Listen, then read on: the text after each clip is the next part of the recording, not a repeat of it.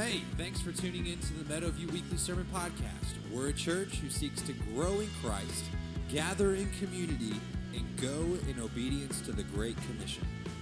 All right. Well, good morning, church. All right. Good to see you.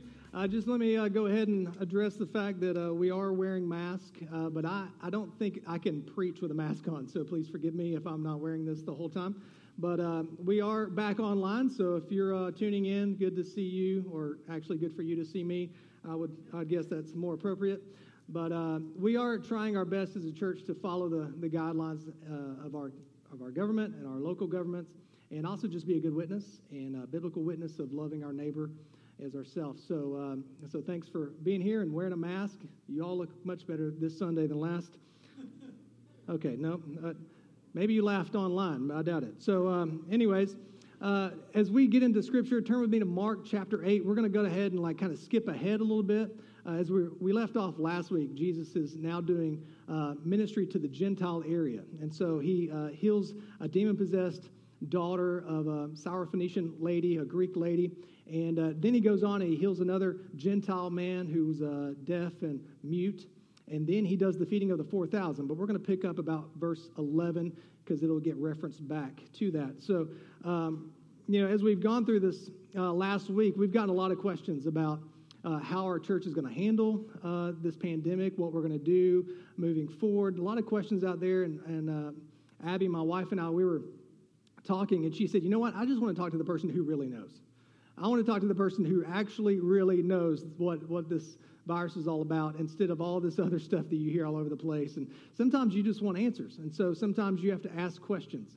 And, uh, you know, we don't have all the answers, uh, but we, we do hear a lot of questions. Uh, maybe you have a kid and your kid has gone through the question stage. You know, the why stage, where they just keep asking why, why, why, why. Uh, so that, that happened in our, in our family, and it was always questions that I couldn't answer. Like, Daddy, why is the sky blue? And uh, I didn't pay attention in science, so I have no idea why. Um, you know, maybe a reflection of the ocean. That's not it. So, um, you know, why, well, why is water wet? And then you would say, well, that's how God made it. And they would say, but why? Why did God make it wet? I, I don't know. And then they would say, well, why is why is an orange called an orange? Like, why did it why did it not get its own name as a fruit? Why is it just named after the, the color? I, I don't know. You know, and then my son, he asked really hard questions that you couldn't quite answer. Uh, and I don't know if this is exact, but this is the best we could remember. He said, uh, Daddy, how far purple about the moon? How far purple about the moon? Son, I don't, I don't know that. I, and he'd be like, Well, tell me. Uh, I know you're upset, but I don't know how far purple about the moon, son. I just do not know how far purple about the moon. So uh, I say this to say there's a lot of questions. And uh, what's interesting about this section we're getting into is Jesus is going to ask questions. He's going to ask questions of the Pharisees and the scribes. He's going to ask questions of his disciples. And these are questions that we can read in Scripture and ask ourselves. And Jesus, he knows the answers. He's not asking questions to get answers. What Jesus is doing is uh, he's asking uh, questions to find out answers. So, uh, what he's doing is he's asking these questions to find out answers. He's asking questions to reveal hidden attitudes, misplaced affections, and an absence of faith. And so, as he asks these questions, what he does is he reveals in our heart the reason we have hidden attitudes. I, I don't know about you, but maybe you've been praying and you've actually been praying uh, to the Lord and, and you're saying something because you know it sounds right. You know that that's how you're supposed to be praying, but on the inside, you're thinking, that's not even where my attitude is right now he, he reveals our misplaced affections. When he asks questions like this, it's, it reveals to us that, man, our, our hearts are drawn to so many other things besides Jesus and an absence of faith. Do you not understand? Do you not understand what he's doing? So before we get into these questions, I'm going to pray for us and uh, we'll jump in. Gracious Father, we thank you so much for your word this morning. We thank you that Jesus, you are revealed to us. You are our only hope and it is a wonderful mystery that you would come, that you would give your life, and you give it on a cross so that we have life everlasting. And so, God, if there's someone today who needs to ask questions, that they would ask questions, that you would reveal their heart, you would reveal their affections, you would reveal uh, areas of, of uh, absence of faith. God, we just come to you now asking that you would speak to us through your word. In Christ's name, amen. All right, first thing I want you to see here is why does this generation seek a sign? That's the first question we're going to get into. So, Mark chapter 8, starting verse 11, you can follow along there on the screen. The Pharisees came and began to argue with him, seeking from him a sign from heaven to test him. And he sighed deeply in his spirit and said, Why does this generation seek a sign? Truly, I say to you, no sign will be given to this generation. And he left them, got into the boat again, and went to the other side. Jesus is being confronted by these Pharisees, and they're coming, they're asking him a question. And you see there in verse 11, the Pharisees came and began to argue with him. So there's an argument that takes place. There, this, this is not some nice conversation. I mean, you think about this scenario. These people are seeking Jesus out, and they're confronting him with an argument. And, and it says they're seeking from him a sign from heaven to test him. What, what an interesting thing. If you go to the next uh, slide there, this, this word test could be translated tempted. And in fact, it is. It's peirazo in the Greek, and it means to test one maliciously. They're malicious in their, in their attack on Jesus, to try and test one's faith, virtue, character by enticing to sin. These religious leaders, they're coming, they're arguing with Jesus, and they're doing it maliciously because they want to expose Jesus. They want him to be a fraud, and they're doing everything they can to try to expose him. This, this word also shows up in Matthew 4 1. Then Jesus was led up by the Spirit into the wilderness to be what? Tempted by the devil. Now, if you take this word, peirazo, and you think about it for just a second, these religious people, these Pharisees, are actually doing the exact same thing that took place in Matthew chapter 4 with Satan. So these religious people are actually being used by Satan to tempt Jesus. You think Jesus was only tempted in this, in this time in the wilderness? No, Jesus was continually tempted and he continually remained sinless. See, temptation can come from religious people just like it comes from Satan. Isn't that interesting? We could be used as pawns. Religion is often used by Satan to tempt people into believing that they need to follow rules or they need to act a certain way. But these religious rules and restrictions are nothing but a tool used to tempt people away from finding Christ as all sufficient for salvation and sanctification. Now, this is a subtle temptation. This subtle temptation is malicious. It's a malicious lie, a malicious tool from Satan to make us believe that there's something we can do to earn salvation or to even be more sanctified. Well, if I just do this, then I will be better and better and better. And it takes our eyes off of Jesus Christ as being all sufficient and puts it on what we can do. This temptation that is taking place is by these religious leaders. This also rears itself up, not in the same word, but shows back up later in the chapter in Mark chapter 8, verses 31 through 33. And he began to teach them that the Son of Man must suffer many things and be rejected by the elders and the chief priests and the scribes and be killed. And after three days, rise again. And he said this plainly. He said it plainly, like you guys get this, right? And Peter took him aside and began to rebuke him. But turning and seeing his disciples, he rebuked Peter and said, Now he looked at his disciples and he said, I'm going to use Peter as an object lesson right here. Get behind me, Satan. For you are not setting your mind on the things of God, but on the things of man. What a temptation it is to look at the things of man rather than the things of God. It's such a subtle temptation to test us in our unfaithfulness to God, to, to put more of our, of our energy and our thoughts and our focuses on the things of man than the things of God. You see, our enemy can use well meaning people, both religious people and followers of Jesus to tempt, to trick, and to torment those seeking to live their lives focused on the cross. Jesus has, he's beginning to turn his eyes and his focus on the cross. He knows exactly where he's going. He knows exactly what God's called him to do for the redemption of the world. And he's put his face on that. And even Peter comes to him and says, No, no, you, you don't need to do that. Let me tempt you to not follow through with obedience to God. You see, as we as believers, we either live focused on the cross or focused on our capabilities. And often we are tempted to take our vision and our focus off of the cross of Christ as being all sufficient and put it on ourselves and think that we can be good enough. This is a subtle temptation. Matthew records the same story in Matthew chapter 16. And the Pharisees and Sadducees came. Now, Now, Matthew, he gives a different, a different uh, opinion here. It's not just the Pharisees, it's the Sadducees came to test him, and they asked him to show them a sign from heaven. He answered them, When it is evening, you say, It will be fair weather, for the sky is red. And in the morning, it will be stormy today, for the sky is red and threatening. So, red sky at night, sailor's delight. Red sky in morning, sailor take. You guys are great at interpreting the weather. So, you know how to interpret the appearance of the sky, but you cannot interpret the signs of the times. An evil and adulterous generation seeks for a sign, but no sign will be given to it except the sign of Jonah. So he left them and departed. So Matthew gives us a little bit more commentary on what's happening here. He's telling these Pharisees and Sadducees. Now, the Pharisees and Sadducees represent two different religious groups. And they're, they're viciously opposed to one another, but yet they've come together because they have a common enemy, and it's Jesus Christ who is wrecking their religious system. And so they've come together, these Pharisees, the separated ones. These are the keepers of the law, these are the separatists. They, uh, they are all about rigid devotion and extreme obedience. And so this is their religious call. We're going to be the best. The Sadducees, however, they're, they're kind of running the temple and doing different things. We're about pleasure, about indulgence, all about using the religious system for their own benefit.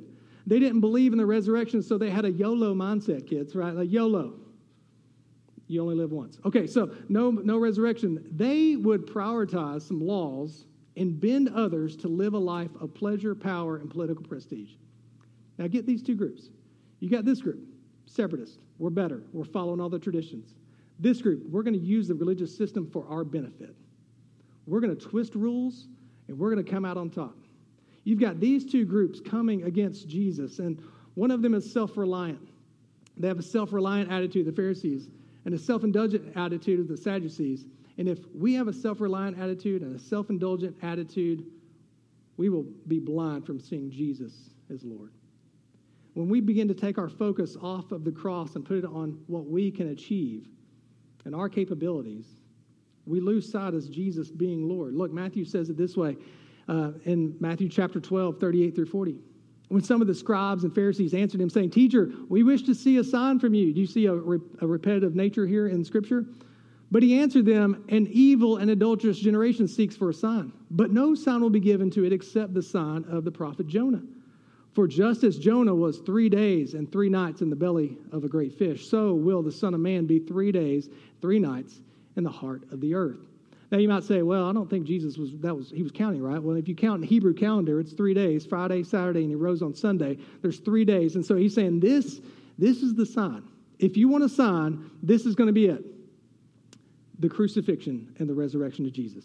Jesus' crucifixion and resurrection are non negotiable truths without which Christianity would not exist. So here's the question Do you believe in the death, burial, and resurrection of Jesus? That's the question we all have to we all have to wrestle with. Do you believe in the death, burial, and resurrection of Jesus? You know why? Because as the famous comedian would say, here's your sign. This is it.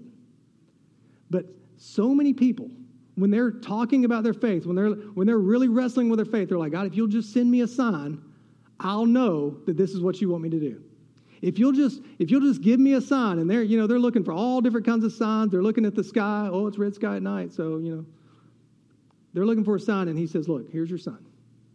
This is what you get: the death, burial, and resurrection of Jesus. And if you will put your faith in Jesus Christ, He will give you eternal life. He will forgive you of your sins because He has defeated death and sin, and He has risen again. And because of His resurrection, we have a hope of a resurrection. That's that's your sign. That should have got an amen, but you have mask on, so I understand. Okay, so number two, second question. Do you not yet perceive or understand? Are your hearts hardened? So let's continue reading verse 14 there. Now, they had forgotten to bring bread, and they had only one loaf with them in the boat. And he cautioned them, saying, Watch out, beware of the leaven of the Pharisees and the leaven of Herod. And they began discussing with one another the fact that they had no bread. And Jesus, aware of this, said to them, Why are you discussing the fact that you have no bread?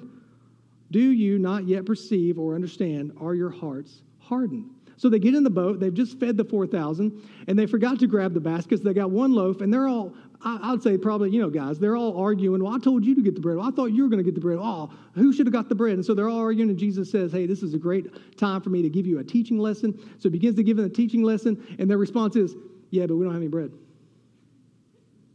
Yeah, but we're, we're going to be hungry, right? We, we're going to be, we're going to be hungry. And so he, he says this, he says, I want you to watch out. I want you to beware. Now, when I graduated uh, college, it, it, took me a while to kind of get my feet, you know, underneath me in, in, in, the working world. And so for one summer, I worked for a gutter company. And, and this was quite humorous, you know, because uh, I have no construction experience whatsoever. And so I was in charge of going out and measuring houses, and I would draw up the plans of all the gutters that you would need for your roof and, and you know, the pitch of the roof, and I'd figure out all that stuff. And I would actually turn that in to the gutter company and be like, here's, here's this. And, there was something that I would look for every time I went to someone's house, and it was this sign right here Beware of dog. Okay? Because I would go in some, I would go in some places, and there'd be a fence, and I'd be like, I know. I know there's a dog on the other side. And you're like, but Jeff, you're a dog person. Yes, I'm a little dog person. A little dog person, not a big dog person. Not really a chihuahua person because they're kind of like a rat, but uh, a little dog person, right? But I was scared to death if I went into someone's yard, their backyard, and there's this big old dog, and it would be like, and I'll be like, and I would like, you know, I'd kind of like, yeah, it's about, you know, and I'd just kind of measure it and just run on, right? He's like, look, you got to beware. You need to watch out. You need to be on high alert. Be on high alert. There is something that wants to work its way into your thought process and contaminate your Christianity. He's like, You're over here talking about your bread. You're over here talking about not having enough food. But I want you to watch out because there is something that wants to work its way into your thought process and contaminate your Christianity. It wants to contaminate the way that you think about Jesus Christ and the cross. It's going to contaminate the way that you follow him. And it's the leaven of legalism and the leaven of lawlessness. He says, Look, watch out for the leaven of the Pharisees, this legalism. Watch out for the leaven of Herod or the Herodians, this lawlessness. Because a little leaven of legalism turns into a whole entire batch of hypocrisy.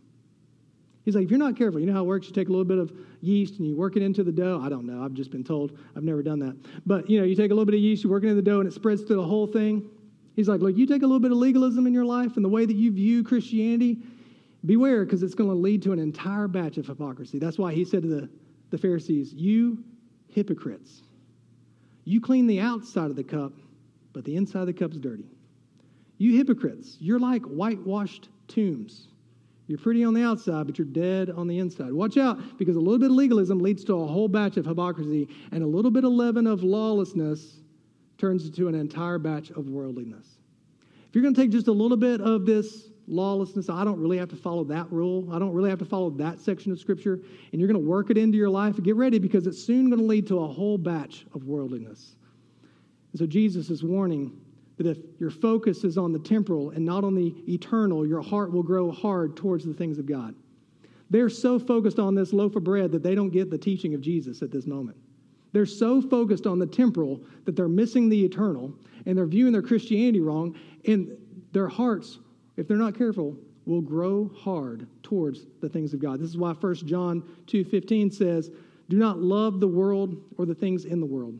If anyone loves the world, the love of the Father is not in him. Listen, if you take a little bit of a little bit of lawlessness and you work it into the batch, you're going to have a whole life of worldliness. And if you love the world, if you love the temporal, if you put all of your affections into the things of this world, watch out because the love of the Father isn't in you. Now, if you'll take your Bibles and turn me to Romans. Now, I'm going to read a, a hefty section here, but I'm going to read this hefty section because I want you to see in Romans chapter 1 that a little bit of lawlessness turns into a whole batch of worldliness. And this is what all Paul's saying here in the first part of Romans chapter 1. He's saying, look, you take a little bit of this, though you know God, you work it into your life, you're gonna, it's going to contaminate the way that you see your Christianity. So, Romans chapter 1, 18, starting there. For the wrath of God is revealed from heaven against all ungodliness and unrighteousness of men, who by their unrighteousness suppress the truth. For what can be known about God is plain to them because God has shown it to them. For his invisible attributes, namely his eternal power and divine nature, have been clearly perceived ever since the creation of the world in the things that have been made. So they are without excuse. Keep going, verse 21. For although they knew God, they did not honor him as God or give thanks to him, but they became futile in their thinking. And their foolish hearts were darkened. Claiming to be wise, they became fools and exchanged the glory of the immortal God with images resembling mortal man and birds and animals and creeping things. Therefore, God gave them up in the lust of their hearts to impurity, to the dishonoring of their bodies among themselves, because they exchanged the truth about God for a lie and worshiped and served the creature rather than the creator, who is blessed forever. Amen. Verse 28.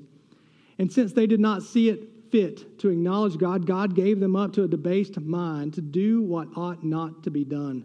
They were filled with all manner of unrighteousness, evil, covetousness, malice.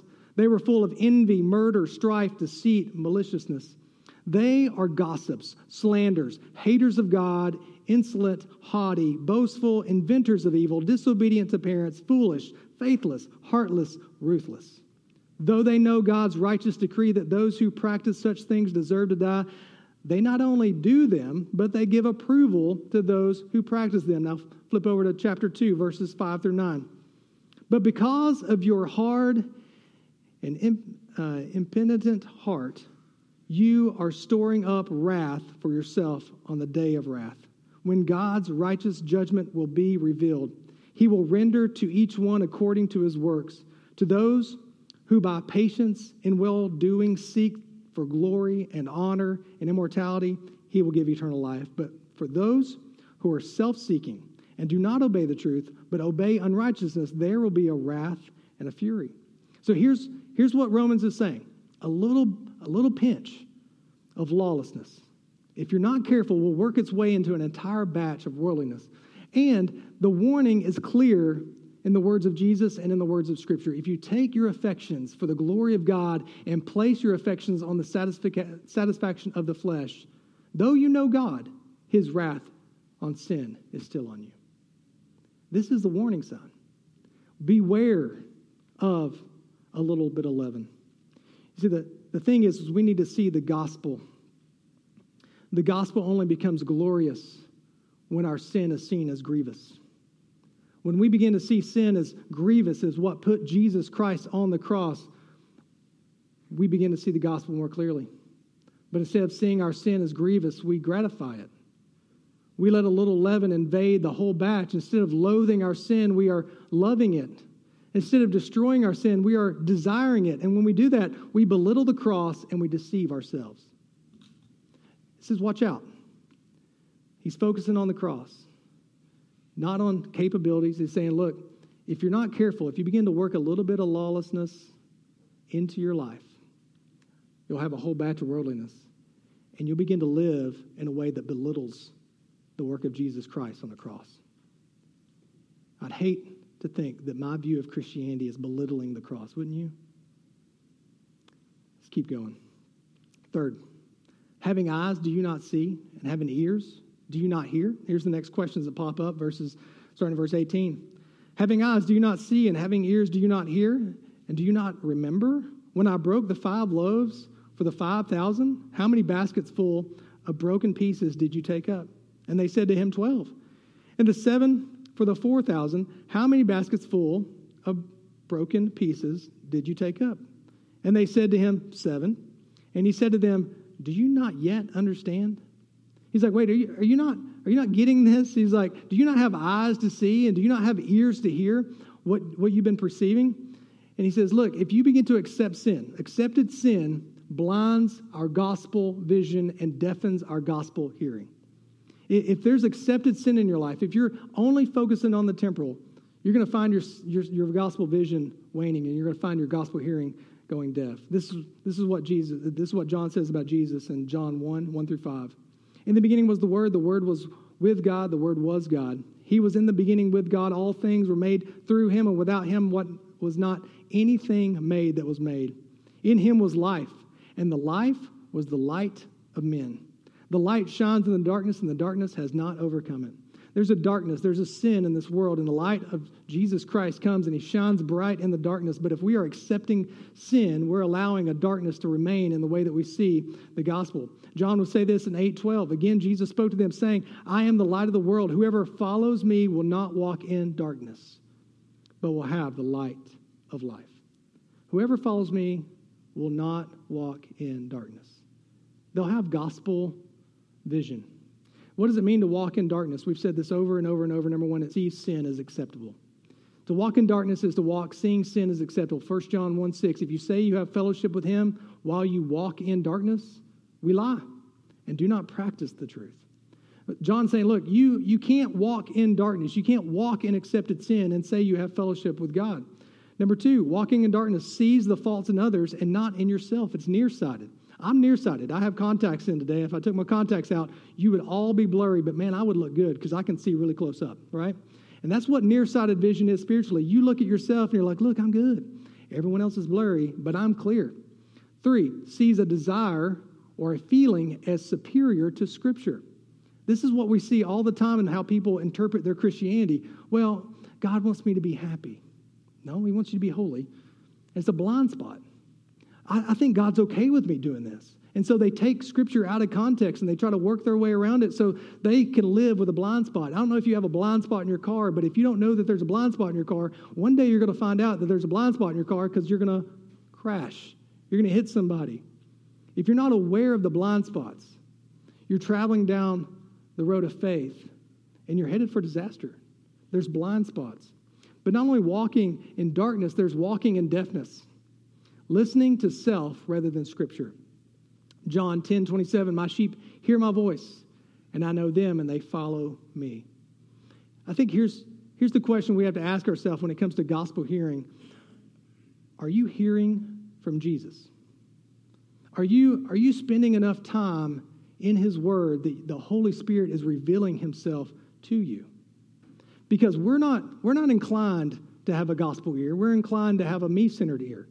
We're inclined to think, well, I, I think this is okay. I, I, and we, we listen to ourselves, and we get ourselves into all kinds of trouble when we listen to ourselves, but we need to preach to ourselves. I know I feel this way, and I know I keep hearing this from other people, but this is what the gospel says. And I need to remind myself of it. Number two, walking in deafness listens to me centered teaching rather than Christ centered truth. Paul addresses this to Timothy in 2 Timothy 4 3 through 4. For the time is coming when people will not endure sound teaching, but having itching ears, they will accumulate for themselves teachers to suit their own passions, and will turn away from listening to the truth and wander off into myths. If we're not careful, we'll, we'll take this idea of religion and we'll put the people we want to listen to up on the stage, and they'll, they'll tell us everything that we're doing right. And we, we love it. Oh, we can be good. We can follow these rules. And if we're not careful, we'll turn away from listening to the truth. So here's the last question. And do you not remember? Do you not yet understand? So let's read one more time. And do you not remember? When I broke the five loaves for the 5,000, how many baskets full of broken pieces did you take up? And they said, 12. And, the seven for the 4,000, how many baskets full of broken pieces did you take up? And they said, Seven. And then he said to them, Do you not yet understand? What a, what a great word. This word understand. In the Greek, this word means to bring together into one's mind or to make the connection. He, he says, Look, remember what I did? Are you not putting two and two together? Have you not figured this out yet?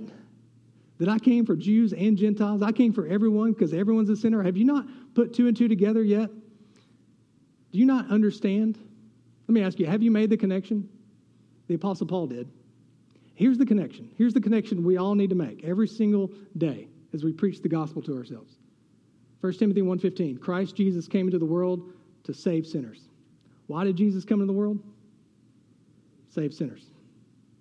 And guess what? I'm the worst. I'm the worst. Church, I can, I can, I can look at you and I can tell you, look, I, I'm the worst sinner I know because I know every thought that goes through my head. And I'm so thankful that Jesus Christ came to save me. because I was incapable of being good enough. I would never be good enough.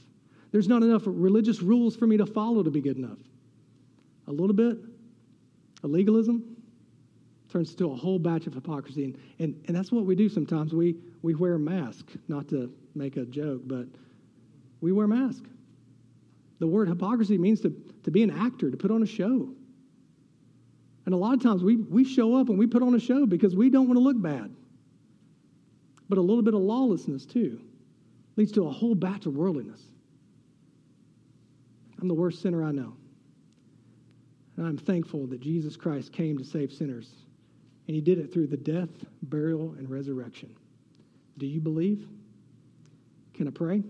Can we respond to a God who loves us dearly? Thanks for listening. It is our prayer that this message has helped you grow in your walk with Christ. Please subscribe to hear new sermons